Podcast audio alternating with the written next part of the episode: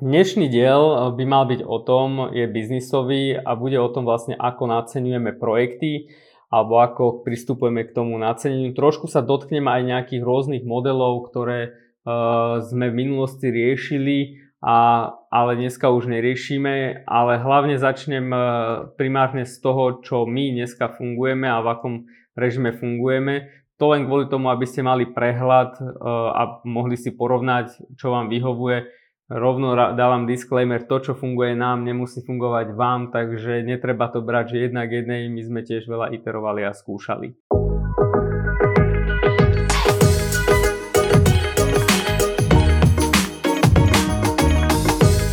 Ahojte priatelia, vítam vás v ďalšom dieli podcastu Moderná firma, kde rozoberáme, ako fungujú technologické firmy ako fungujeme my vo VZU, ale ako fungujú iné firmy a ako k tomu pristupujeme. Možno ste prekvapení, že dneska počujete, vidíte iba mňa. Som, moje meno je Gryši. E, venujem sa technologickým firmám a rozvoju technologických firiem v rámci našich, e, našho portfólia. Nie je tu dneska ani jablko, nie je tu dneska ani mate, nie je to ani z dôvodu, že by chlapci som vyhodil z podcastu, aj keď možno niektorí to one budú hovoriť po e, dieloch, ale dneska je špeciálny diel, e, hlavne kvôli tomu, že chceme vyskúšať aj nejakú, nejaký nový typ e, formátu. Mm, ide o to, že viacerí sa opakujete v tých otázkach, či už sa to týkajú tých tém stáží alebo proste nejakých biznisových tém a rozhodli sme sa, že vyskúšame, že urobíme taký že nie rozhovor, ale skôr taký guide, že pôjdem do nejakej hĺbky v jednej téme, aby sme vlastne mohli vám ukázať, že ako to robíme presne, konkrétne. Takže odporúčam aj tých, ktorí to väčšinou tento podcast počúvate, tak aby ste skôr si ho pozreli, pretože budem zdieľať e, screen, budem ukazovať nejaké dokumenty, príklady, ako to robíme. A dnešná téma bude biznisová, bude to hlavne o tom, ako naceňujeme projekty, ako k tomu pristupujeme. Takže verím, že z tohto podcastu si odnesete to, že budete môcť povedzme hneď niektoré praktiky a konkrétne príklady aplikovať vo vašich firmách.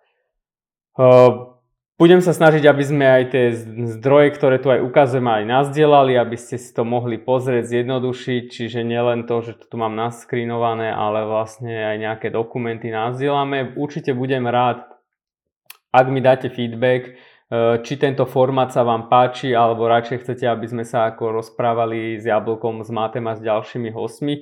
Samozrejme neplánujeme upustiť vôbec od tohoto formátu, to bude prevládať, ale chceme vyskúšať, takže každý feedback oceníme.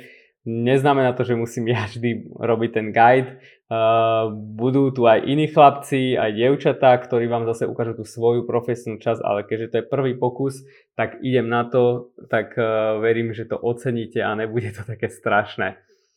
OK, dnešný diel by mal byť o tom, je biznisový a bude o tom vlastne, ako naceňujeme projekty alebo ako pristupujeme k tomu naceneniu. Trošku sa dotknem aj nejakých rôznych modelov, ktoré sme v minulosti riešili, a, ale dneska už neriešime, ale hlavne začnem primárne z toho, čo my dneska fungujeme a v akom režime fungujeme. To len kvôli tomu, aby ste mali prehľad a mohli si porovnať, čo vám vyhovuje. Rovno dávam disclaimer, to čo funguje nám nemusí fungovať vám, takže netreba to brať, že jednak jednej, my sme tiež veľa iterovali a skúšali. Takže Téma, ako naceniť projekt e, je samo o sebe aj na x dielov, takže ja to dneska prebehnem skôr v rámci takého e, aj deep, aj overview. E, v zásade delí sa to na také no, tri oblasti. Ja som sa to snažil uchopiť tak zo všetkých strán, lebo môžeme sa tu baviť o procesnej časti, môžeme sa tu baviť o nejakej zmluvnej časti, môžeme sa tu baviť o tej biznisovej. Dneska to bude taký mix. V zásade čím sme si my prešli osobne, sú také tri základné modely. model v podstate fixed price, kde vlastne idete na to, že urobíte nejakú zmluvu o dielo, poviete, že toľko to budete stať, toľko to bude trvať a toľko to, takýto je rozsah tých funkcií a proste máte pevnú cenu čas a teoreticky aj scope. Uh, druhá druhý taký model je time and material, čiže uh, známy skôr z firiem, ktoré prenajímajú ľudí ďalej iným firmám, volá sa to body shopping, prípadne sa to používa aj pri uh, agilnom vývoji, kde vlastne nejaké vývojárov prenajímate ďalej. Toto, uh, toto je tiež niečo, či sme si aj prešli. Mm, ale my sme sa rozhodli vlastne zakotviť skôr na takom našom opäť hybridnom uh, prístupe, kde vlastne kombinujeme viacero prístupov naraz. Ale aj vám poviem prečo. Uh, v zásade hybridný prístup vychádza uh, viac z takých dvoch základných, základných vecí. Jedna časť je vlastne, že ten samotný prístup, že ako robiť vývoj. Tí, ktorí nás počúvate, modernú firmu, viete, že my pristupujeme k veciam agilne, čiže tým pádom v zásade ten range, ten scope není, nedá sa vždy akože určiť, lebo vlastne vždy to záleží o tom, že čo ste urobili predtým a aké nové poznanie ste získali.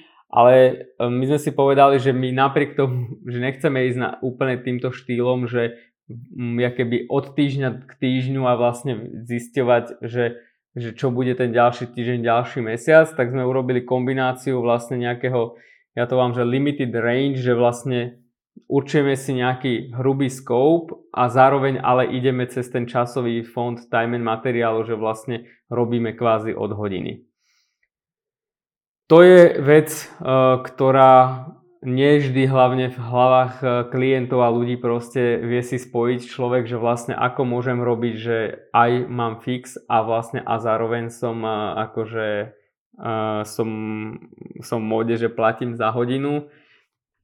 Pre, predtým, než prejdem do toho detailu, tak vysvetlím, že ono my vždy sa snažíme urobiť to najlepšie, čo vieme.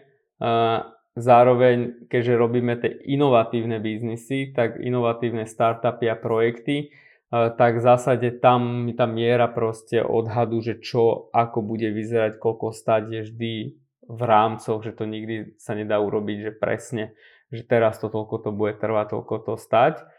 A ja stále hovorím vždy tým klientom, že tá cenová ponuka, cenový rámec, nech to nazveme akokoľvek, je len keby tá ďalšia skladačka do tej mozaiky, že aby človek pochopil, že toto, tu sa nachádzam. Hej, že predstavte si, že na cene odhadnete nejaký projekt na nejakých, vymýšľam si, 500 hodín a vy viete, že už ste minuli 100 a urobili ste taký typ funkcionality a viete, že, že ešte ma, vám niečo ostalo. Vlastne keby kormidlujete spoločne s nami uh, koordinuje ten klient spoločne s nami ten výsledok. A toto je vlastne tá najkľúčovejšia vec, že, že v tom týme je najdôležitejšie vedieť, kde sa nachádzam, pretože akýkoľvek projekt začneš, e, tak v zásade ty nevieš, aké bude mať tempo ten tým. A to vôbec nesúvisí s tým, že či niekto je seniorný alebo nie, tam sú veľa faktorov, ktoré do toho hrá. Čiže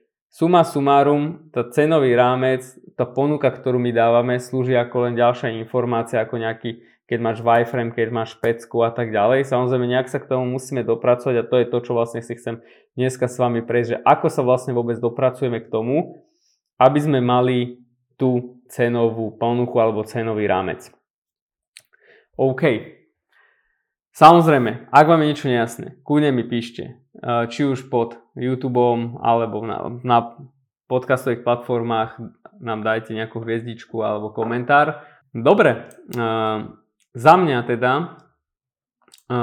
náš typický proces začína tak, že keď sme si ujasnili túto filozofiu s tým klientom, že čo to znamená a tak ďalej, že ne, neriešim tu dneska inak tú salesovú a pre-salesovú fázu, že to si môžeme rozobrať nejak detálne samostatne, ale bajme sa už o tom, že už viete, že s niekým chcete robiť a už idete proste do nejakého, do nejakej prvotnej nejakej analýzy už seriózne, kde není zapojený len selsak.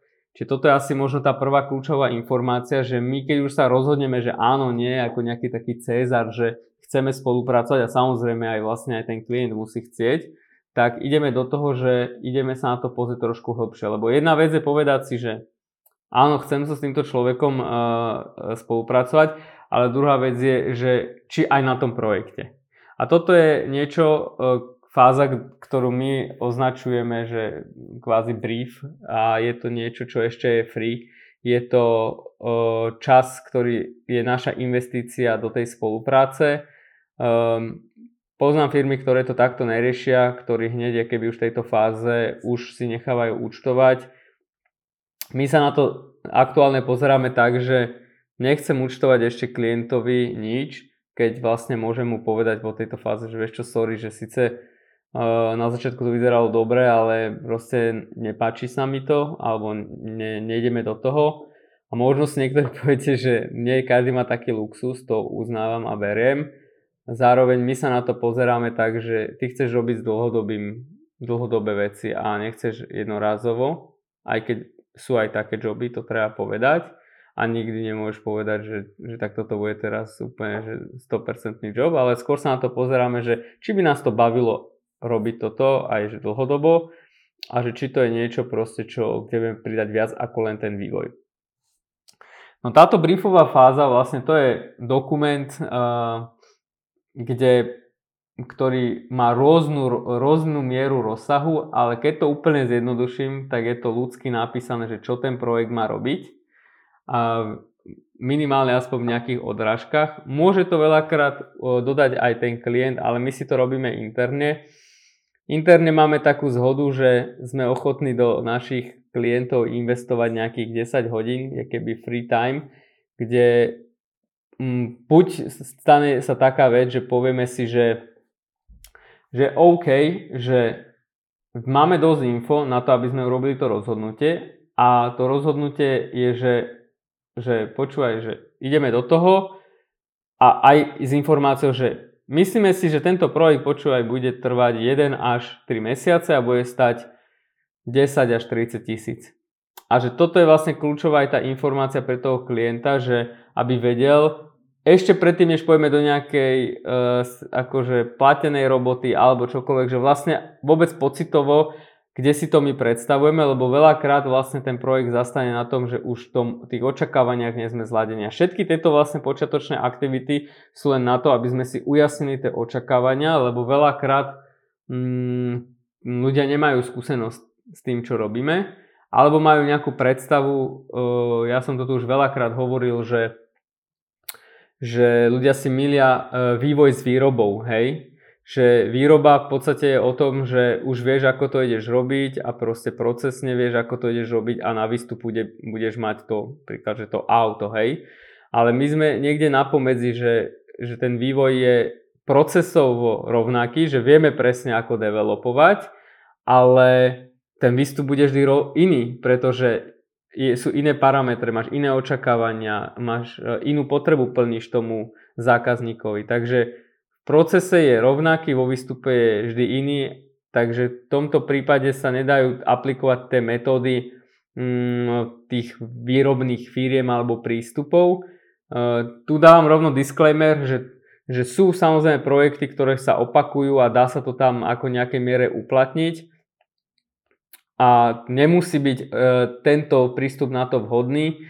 Takže kúne napríklad, ja neviem, keď si už niečo robil, robila proste 50 krát, tak môžeš ísť iným prístupom a vlastne nemusíš zvoliť tento hybrid. Napríklad uh, nejaký, nejaký šablónový e-shop alebo šablónová, šablónová web stránka, kde vlastne samo, je to stále o tom istom, iba meníš kvázi obsah, hej. Disclaimer, custom e-shop je úplne niečo iné, hej. OK, čiže som s klientom, prešli sme si tom, v tejto fáze, už v tom briefe sa napríklad u nás zapája do toho vlastne projekťak, ktorý pravdepodobne na tom bude robiť, zapája sa na tom uh, developery, ktorí vlastne uh, to budú s veľkou pravdepodobnosťou robiť, čiže oni to aj reálne odhadujú. A zapája sa do toho v podstate aj Salsak, čiže v podstate tam celý ten tým je zapojený v nejakej minimálnej miere už keď si to spočítate, tak aj keby každý z toho strávil hodinku, dve, tak vlastne tých, tých 10 eh, hodín spolu dosiahneme veľmi rýchlo. Takže je to fakt, že rýchla fáza, ale je to keby kľúčové, aby sme my mali nejaký involvement uh, človeka. Keď si povieme na hrubo áno, nie, uh, tak v zásade najčastejší prípad je, že vieme povedať z tých skúseností, že aká cena, aký čas asi to môže byť, aj keď je to nezáväzné.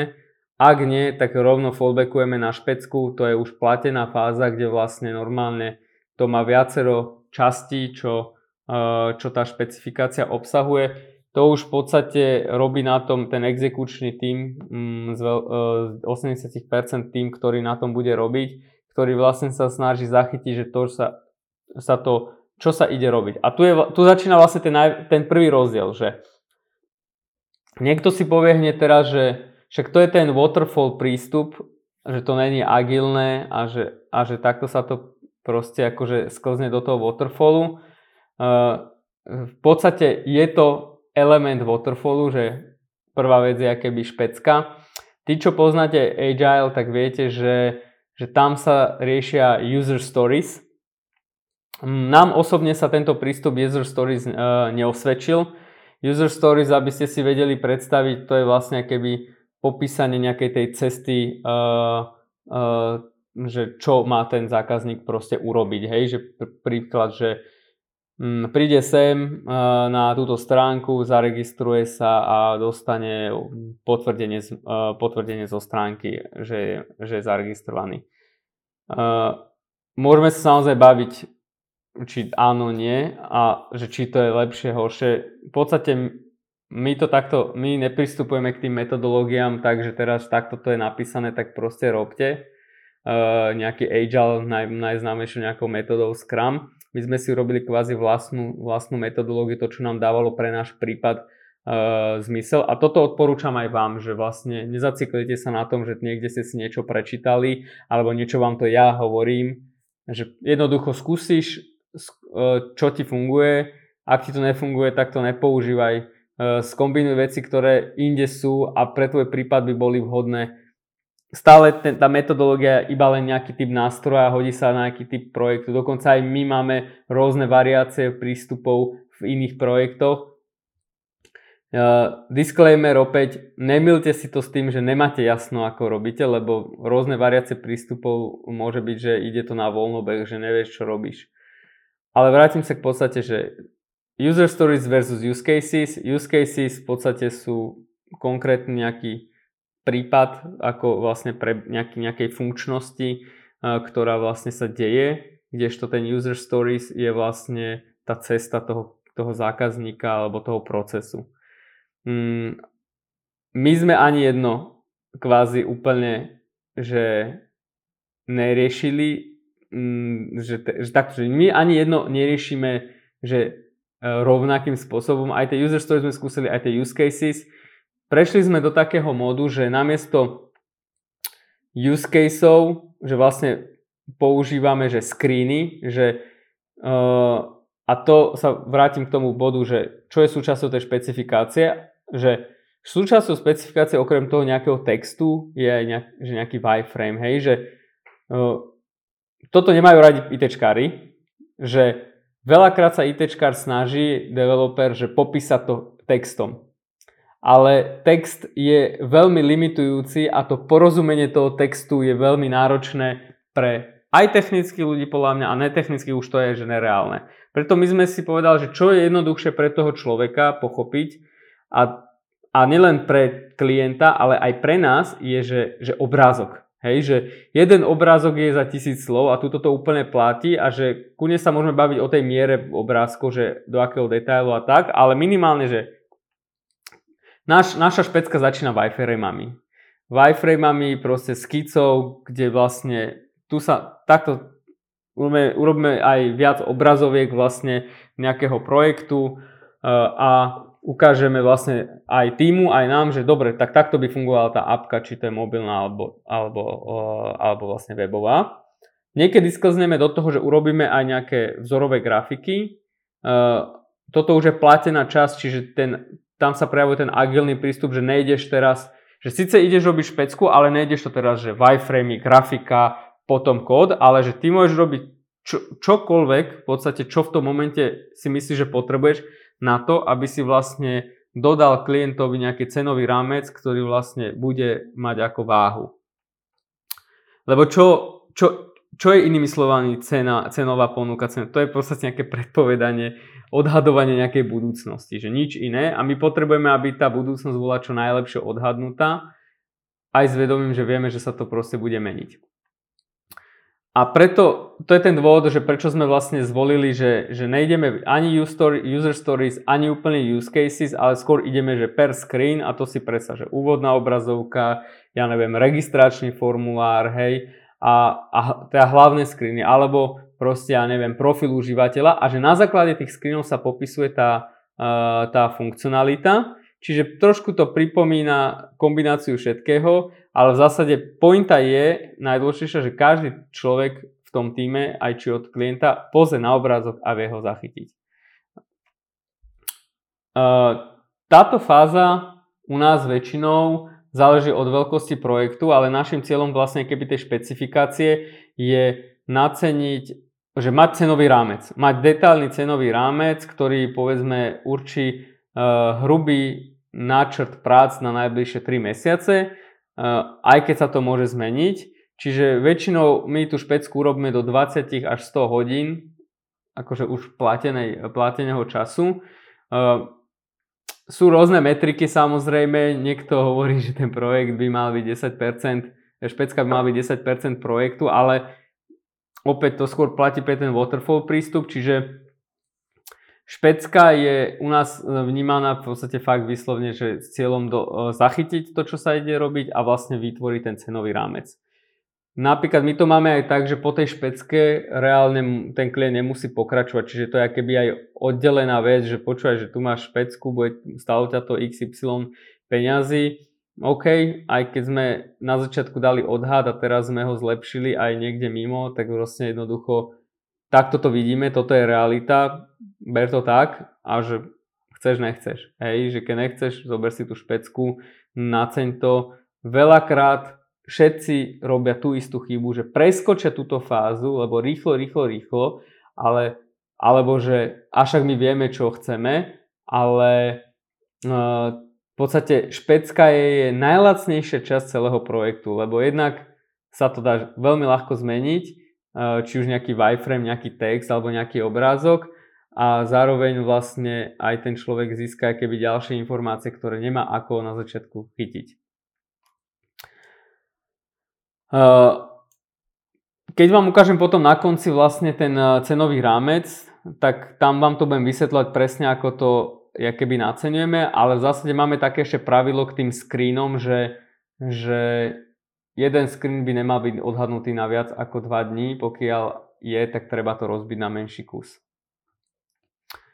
Blížim sa k tému cenovému rámcu. Um, opäť tuto treba brať, že základné veci, ktoré sú toho súčasťou, uh, je toho o mnoho viac, ale v zásade scope, ako som povedal, my sa nesnažíme odhadnúť projekt dlhšie ako, 6, ako 3 mesiace, lebo to je plná blbosť, to sa nedá, hej, alebo je to neefektívne, alebo proste sú tam že veľké buffery a takéto veci tie buffery by tu boli aj tak a potom ľudia sklzajú do takých absurdít nejakých bulharských konštant alebo arménskych, nech neurazím Bulharov, že zase krát 2 dávajú, krát 3 a tak. My sa, my sa snažíme byť že čo najreálnejší, že keďže fungujeme od tej hodinovky, tak snažíme sa proste odhadnúť tie práce na tie 3 mesiace a opäť, čo sa týka ale vývoja, tak Sice odhadneme práce na 3 mesiace, aby ten človek vedel, že kde sa dostane, že to je, ten cieľom je vlastne, že mať MVP, Minimal Viable Product, ale aj tak, keď sa už reálne plánuje, že vývoj, tak v zásade vývoj sa plánuje na detálne maximálne na 2 týždne. U nás väčšinou je to na týždeň. Čiže aj ten trojmesačný scope je rozbitý vlastne na týždňové iterácie a tým pádom ako som povedal na začiatku, že to má byť iba ďalšia informácia pre toho človeka, aby, e, klienta, aj pre ten tým, aby vedeli vlastne dobre šoferovať spoločne to auto. V rámci už cenového rámca samozrejme riešime aj e, senioritu alebo toho týmu. Aj keď na začiatku nejaký tým poskladáme, tak, uh, tak vlastne si to rozložíme aj vlastne na tie jednotlivé práce, či už to po, podobe tých rolí, či frontend, backend, DevOps, uh, design, UX a tak ďalej, tak si rozložíme, že kto kde sa nachádza, lebo veľakrát nepotrebuje človek, povedzme, že na všetkých úrovniach senioritu, alebo tým, že u nás si človek uh, objednáva keby ten tým, že neobjednávaš si konkrétneho človeka, konkrétneho vývojára, aj keď vie, že s tým bude robiť, tak uh, je to aj kombinácia, že, že niekto môže 80% času robiť povedzme nejakého vývoja a 20% to vlastne doladí nejaký senior, kde by nemalo zmysel to robiť, aby to robil junior, lebo bude to trikrát dlhšie robiť. Mm, súčasťou toho cenového rámca sú tie featurey, to vám za chvíľku ukážem a vlastne nejaké ako odhady a veľmi dôležitá časť roadmapa. Ako, a teraz nemyslím roadmapa, že kedy dodám klientovi čo, ale že, že nejaký plán, že takto by sme to chceli robiť za také a takých okolností a toto je niečo, čo vlastne tá roadmapa vlastne je, slúži na to, že sa to aktualizuje a že vlastne tá, ten, ten, ten vývoj sa aktualizuje na základe nejakého plánu, že tu chceme dosiahnuť takýto výsledok. A tým výsledkom nemyslím teraz, že tu chceme mať iba takúto feature, ale je to aj že biznisový výsledok, že počúvajte, že potrebujeme to launchnúť povedzme vtedy a vtedy. A to neznamená, že dokončiť iba nejakú funkcionalitu, ale dokončiť ju tak, aby napríklad bolo v nejakej miere kvality. Hej? Čiže toto, keďže som tu salesovú časť preskočil, tak to len jednou vetou, že my veľakrát od klientov čakáme nie, že nám povedia, že čo máme robiť, ale že prečo to robíme a ako to oni chcú robiť, aj tú biznisovú časť, lebo ak my nechápeme, že kde oni majú váhu, proste, že kde povedzme chcú nejakom veľtrhu prezentovať, alebo proste pustiť nejaký soft launch, lelné, alebo ostrý launch, alebo čokoľvek, tak aj ten tým vlastne inak prioritizuje tie mikroúlohy, ktoré vlastne má, lebo nech máme aj screen ako nejakú úlohu, tak v zásade kým človek nakodí, nadizajnuje čokoľvek urobí s jedným screenom, tak je tam schovaných proste x mikroúloh a, na, a keď vieme sa nakalibrovať, že tu môžeme, nemusíme dať dôraz, tak vlastne podľa toho vieme naplniť ten cieľ. Tu som dal trošku jednu vec, že, rám, že zmluvný rámec, hej, že uh, je, samozrejme nesúvisí to úplne s procesom samotného nacenia, ale nastane tej spolupráce, a veľakrát je ťažké hlavne v tom agilnom prístupe vysvetliť tým ľuďom rozdiel medzi tým vývojom a výrobou. A ešte ťažšie je to s nejakým právnikom vlastne keby dohodnúť tak, aby vlastne tá rámcová zmluva, to je ten typ zmluvy, ktorým to my pokrývame, vlastne mala, uh, mala aj, uh, odrážala aj realitu, ako vlastne ten agilný vývoj akože prebieha. Lebo veľakrát tí klienti alebo ľudia si myslia, že že agilný vývoj je o tom, že áno, že nastavím si že hodinovku, ale vlastne nesom schopný absorbovať ten postup, že vlastne že niekedy nevieš, že aký bude výsledok a treba to prijať a riešiť tú mieru toho rizika, aké tam je a že čo to môže znamenať po časovej, finančnej stránke a že toto je to, čo by mala zachytiť aj tá zmluva. Ja to len poviem tak nahrubo, že čo podľa mňa tam treba riešiť, aj vám ukážem tú metodológiu, alebo takú met, metodológiu, alebo skôr, že postup o organizácie práce, ktorý máme. V zásade v nej riešime skôr také aj filozofické veci viac, že prečo ideme do tej spolupráce, ako to chceme spoločne robiť, kto je za čo zodpovedný a že vlastne ako sa tie kritické elementy tej spolupráce riadia. Napríklad nejaké change requesty, čiže nejaké zmeny, lebo uh, aj v tom agilnom vývoji sú change requesty, hej, že to, že uh, je to, že od hodiny ešte neznamená, že nejdeme podľa nejakého plánu. Čiže ak si vymyslím, že proste idem ten plán narušiť, tak by som si mal byť vedomý, že vlastne ho idem narušiť s, nejakou info, s nejakom, aj nejaký čas, aj nejaký financie a ten cenový rámec sa proste môže zmeniť. Takisto je tam taká, že záruka, že toto je väčšina debata a kuse to musím vysvetľovať ľuďom, že v dnešnom svete totiž to robiť záruku spôsobom, ako sme zvyknutí z nejakých produktov, že, že 12 mesiacov má človek záruku, to je nezmysel, hej.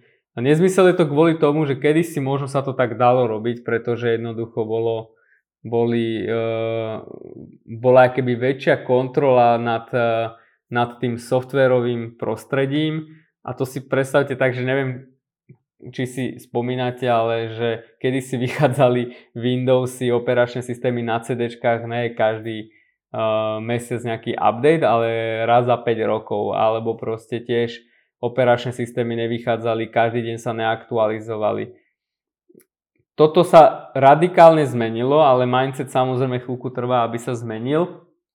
A preto napríklad záručná doba 12 mesiacov alebo 6 mesiacov, to sú úplne, že, že to sú nezmysly, pretože my aj keby sme chceli najlepšie a robili čokoľvek, my nemáme pod kontrolou aktualizáciu operačných systémov, aktualizácii Eh, prehliadačov, hej, uh, aktualizácii operačných systémov na uh, mobilných zariadeniach, prípadne nejakú zmenu štandardu alebo čokoľvek. Uh, u nás je bežné, že pokiaľ klient akože nepokračuje v nejakej uh, supportnej zmluve, že dávame maximálne že 1 až 4 mesiace za ruku a to tiež iba že na konkrétny modul, že, že keď sa niečo kvázi pokazí, tak to opravíme do tých mes- troch mesiacov, ale neznamená ako nejakom, uh, nejakom obchode, že teraz sa mu to predlžuje na ďalšie 3 mesiace, vždy keď niečo opravíme. Vždy sa mu len predlžuje tá záruka povedzme na ten konkrétny modul, ale nie na celé, celú tú prácu.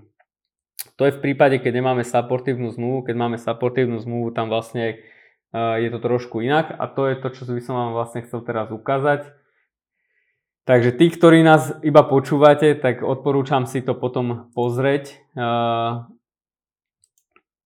aby ste videli. Ja to pravdepodobne toto aj nazdielam, aby ste vedeli, že tá metodológia organizácie práce je proste taký veľmi neformálne popísané toho, ako tá práca funguje, že, že vlastne možno to príde vám absurdné, ale že to si treba povedať, že, že prečo vlastne ideme do tej spolupráce, že že, že chceme vytvoriť spoločne nejaký, nejaký dielo, chceme vytvoriť proste nejaký produkt, chceme, aby ten klient bol úspešný, takže nie je to o tom, že chceme len zarobiť, samozrejme chceme aj zarobiť a nie to podľa mňa vôbec nič zlé, ale že sú tam aj tie ostatné veci, čiže treba si uvedomiť, že my potrebujeme, aby sme fungovali a to je viac o, viac o tom nastavení ako o nejakej cenovej ponuke, že, že my ideme do tej spolupráce s dôverou. Že ideme robiť najlepšie ako vieme, preto aby to fungovalo, hej? A nemusí to výjsť.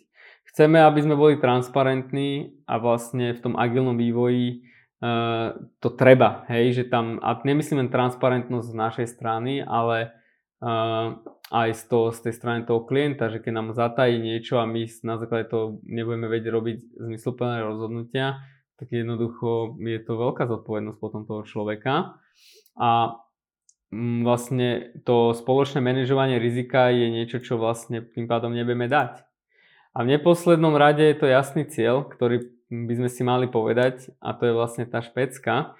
Samozrejme tu sú popísané ďalšie veci, ja vám to nebudem hovoriť úplne všetko, ale že len si to v podstate vám chcem taký overview dať, že okrem toho, že prečo to robíme spoločne, tak píše, aj máme určenú, že tú organizačnú štruktúru od projektu, kto čo má na zodpovednosť a tak ďalej. A nie je to kvôli tomu, že teraz, že toto je dokument, že sveta, svetý grál, hej, ale je to proste taká, taký návod, taký guide, že pozri sa, že to, toto od teba budeme očakávať aj my, hej, že keď si niekto od teba objedná proste nejaký vývoj, tak mal by byť napríklad schopný s tebou komunikovať pravidelne. Hlavne keď robíš agilný vývoj, tak on je vlastne keby taký tvoj člen týmu sú tu vysvetlené ten cenový rámec, že, čo som vlastne hovoril, že to je vlastne len odhad a vždy to len odhadom bude a nech akokoľvek krvou to my podpíšeme, tak bude to proste odhadom a že nemôžeš preniesť biznisové riziko na svojho dodávateľa. Ak si myslíš, že preniesieš na svojho dodávateľa biznisové riziko, tak urobíš to raz a druhýkrát už ne, lebo proste ten dodávateľ, keď vykrváca proste na tebe, tak jednoducho nebude s tebou robiť a možno ty si strátil uh, schopného partnera, ktorého len tak nenájdeš. Hej. Popisujeme tu aj vlastne, že z čoho sa skladá, že na čo slúži tá špecka, tá roadmapa, ako fungujú tie iterácie, ako sa čerpa alokovaný časový fond, uh, aby vlastne ten človek vedel. A tuto je moja obľúbená časť, že vlastne prechodné obdobie, kde napríklad my máme nastavené tak, že prvé 3 mesiace od keby nasadenia do produkcie e, a kde to aktívni používateľia nejak využívajú tú aplikáciu, že to je súčasťou toho vývoja stále, lebo môžeme ísť, že testovať a dať testerov a šeličo proste a vo veľkom, ale na konci dňa proste ten najlepší tester a je ten konečný užívateľ. Samozrejme, disclaimer opäť, nedá sa to robiť vždy a za všetkých okolností. Takže treba rátať, že pri inovatívnych projektoch a agilnom prístupe už aj ešte časť produkcie mm, je vlastne súčasťou ešte vývoja, že to je keby dobehnutie vlastne toho, že ten projekt sa rozvíja, dám to príklad, dúfam, že sa má to nikto ne, neurazí a že, že keď sa aj narodí dieťa, tak ono to je vlastne, to dieťa ešte sa musí rozvinúť ešte v tom už mimo tej, toho brúška, až potom za, u, nás dostane nejakú úroveň vyspelosti, kde vlastne už tá miera uh, organizácie toho, tej práce, toho vývoja je vlastne stabilnejšia. Čiže to prechodné obdobie je kľúčové aj vzhľadom na tú záručnú dobu a až po tom, po tom období vlastne reálne sa u nás aktivuje nejaká záručná doba. Čo ale neznamená, že nie sme ochotní keby nejaké povedzme naše fuck-upy riešiť aj mimo ten časový fond. My v podstate reportujeme na týždennej báze klientom a v rámci reportingu vždy tam dávame také, že pro bono hodiny a to pro bono neznamená iba, že, že sme niečo pokazili, ale že vyslovene si povieme, že, že vyhodnocujeme, že toto nechceme klientovi účtovať, pretože myslíme si, že neviem, nejaký dôvod, že nie, že sme to pokazili, ale že neviem, chceme to použiť aj inde, bolo by to férové, aby to riziko, aby ten náklad bol rozdelený, odkomunikuje sa, alebo si povieme, že my sme chceli niečo extra urobiť, aj keď sme toho klienta nepresvedčili, ale chceli sme to napriek tam tomuto urobiť, lebo sme boli presvedčení, že to je lepšie mm, a nám to ušetrí robotu, ktorú ten klient nemá ako vidieť. Hej, lebo keď si nejaký väčší tým, tak aj um, sebe menšia neefektivita vlastne sa násobí vlastne počtom ľudí. Tu opäť dám taký disclaimer, že Uh, viem, že asi nás počúvajú viac v jednotlivci alebo freelancery. Uh, toto je viac keby setup pre ten tým.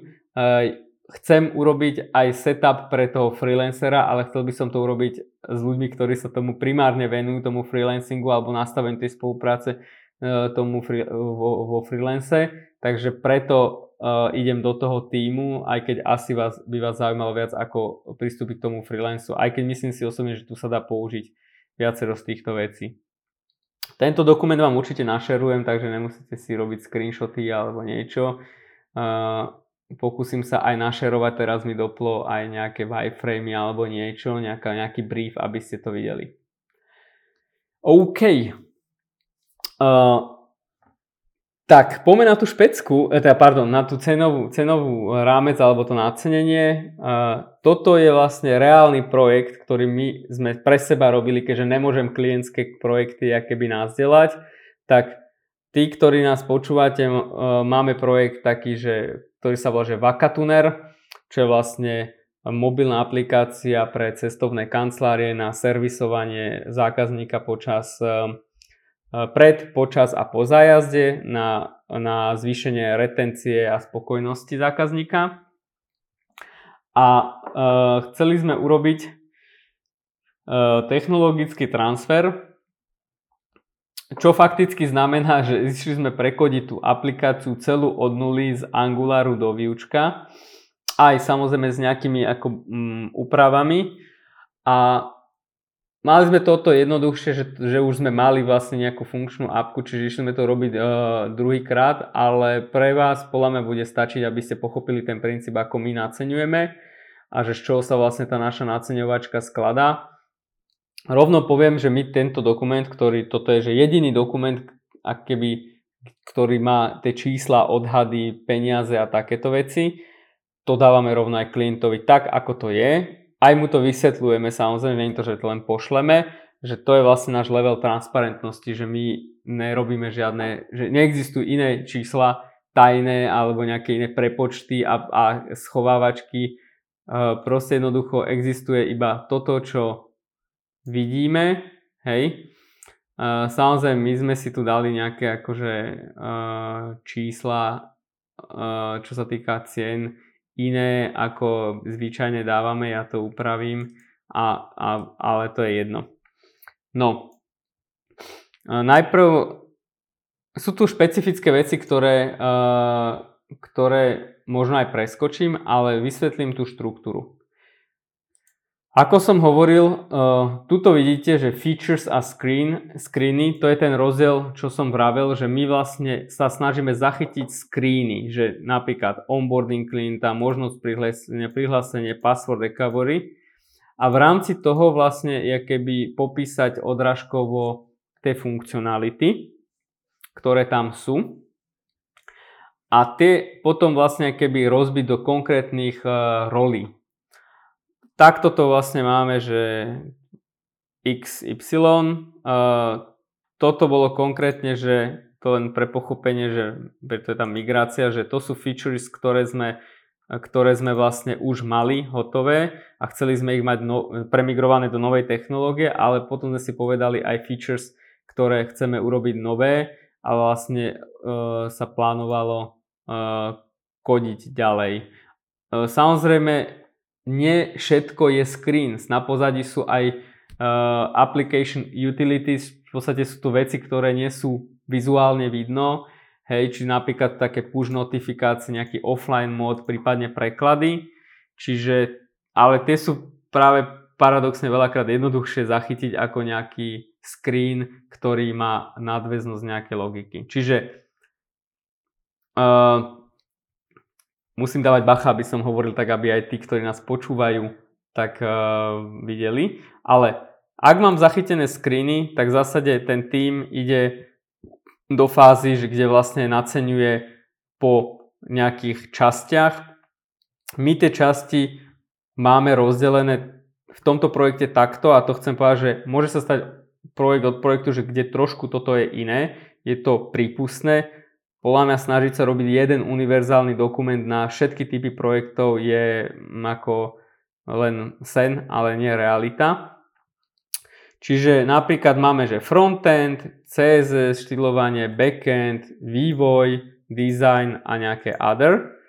Uh, tu vidíte uh, skumulované hodiny, ktoré vlastne na vrchu máme skumulované hodiny, ktoré vlastne dávajú na chlapci a dievčatá ako odhady v jednotlivých tých poličkách, čiže napríklad developer odhadne frontend, že k jednotlivému screenu, že koľko hodín to bude robiť, e, štýler a to môže byť kune aj ten istý človek, hej, že frontendiak a štýler môže byť kune ten istý, niekedy sa môže stať, že aj frontendiak a backendiak môže byť ten istý, ale chceme to mať takto rozdelené. No, čiže odhadnem frontend, odhadnem štýl, odhadnem backend, ak tam je. Vidíte, že napríklad pri onboardingu sme tu backend neriešili, lebo tým, že sme vlastne už to mali hotové. A takisto ani design a, a ďalšie vlastne veci. A samozrejme, čo asi kľúčové povedať napríklad v tom cenovom rámci, že my niekedy nevieme, že táto časť, proste nevieme povedať, že táto časť bude, alebo povieme, že môže to byť aj desiatky hodín. Čiže to je skoro to isté ako povedať, že nevieš, hej, a tým pádom my to aj označíme, že dobre, tak túto časť proste nevieme, treba rátať s rizikom, že budeme ju vedieť až v procese, takže úplne v pohode aj označiť veci v tom cenovom rámci, že toto proste jednoducho neviem teraz povedať, alebo by to bol príliš veľký effort alebo kontraproduktívne, aby som to teraz naceňoval, že rátaj s tým. Toto asi každý pozná, že, že takto je keby naceňovanie nejakých funkcionalít. Čo možno je trošku iné, tak je táto vlastne časť naľavo, kde vlastne máme také mm, globálne jakéby práce, ako je management, testing, interné synce, deployovanie a nasadzovanie, najhoršie nasadzovanie na story, alebo nejaký supervising. My to väčšinou vypočítavame percentuálne z tých features vývojárskych, povedzme, alebo uh, tých exekučných, hej, čiže napríklad management je vypočítaný na 15%. Opäť, toto je pri tomto type projektu, niekedy ten management niekedy zachádza aj k 30%, niekedy pod 15% to je ako že luxus. Mm, a niekomu sa to môže zdať, že veľa, ale reálne takto to vychádza nám proste na viacerých projektoch.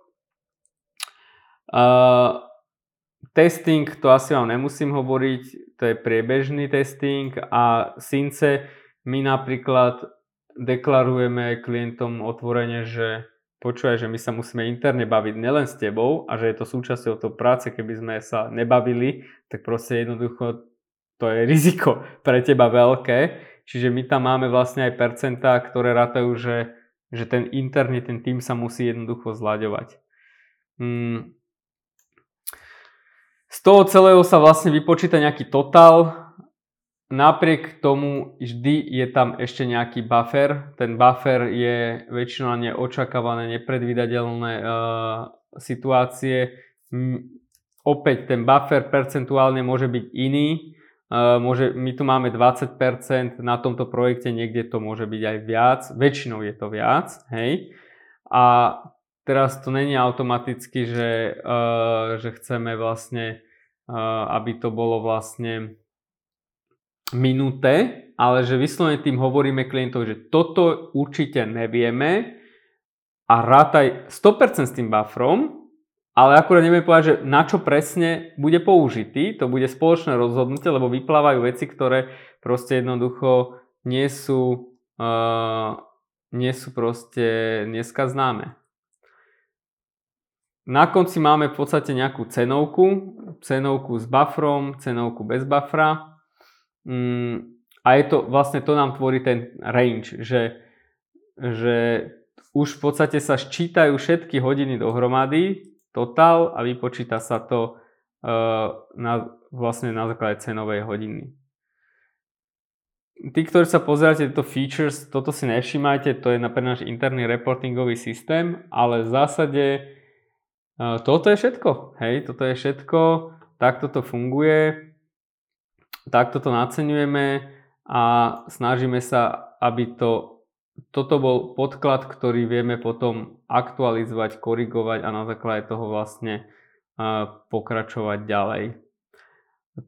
Vrátim sa naspäť k mojej, mojej mindmape. V tejto fáze treba povedať, že, že ten cenový rámec vlastne slúži na to MVP hlavne, na ten štart, aby sme si vedeli vlastne povedať, že ideme, že výstupom MVPčka bude toto. Lebo keď MVPčko neprežije, vlastne neprežije ani spolupráca veľakrát.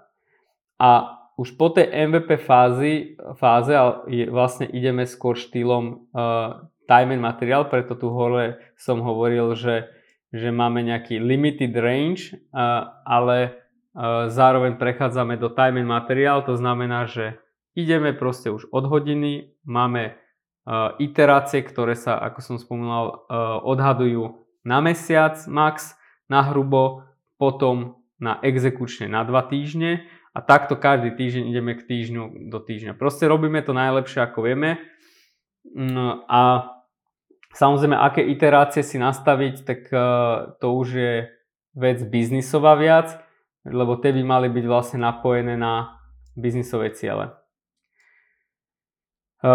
Čiže, fú, pozerám, že celkom sa to rozbehlo a že som to išiel dosť do detailu a mám, prešlám veľa času, tak rozmýšľam nahlas, že nechám si na budúce asi na ďalšie popísanie ďalších princípov time and materiálu a fix priceu. Takže možno to bude pre vás aj zaujímavé. Uvidím podľa feedbacku.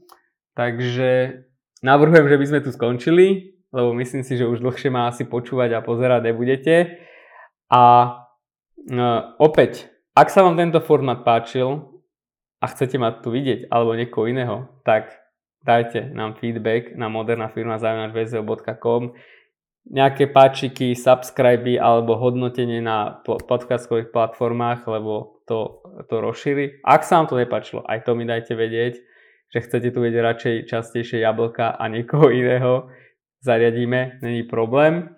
Každopádne, ďakujem za pozornosť, teším sa na ďalší podcast. Počúvali ste podcast Moderná firma o tom, ako fungujú technologické firmy a ako by mohli fungovať. Takže teraz tu náš claim, že keď už nie nejakú firmu, tak nie modernú, ale hlavne s nejakým moderným nacenením, nie? Ďakujem za pozornosť, majte sa krásne. Čaute.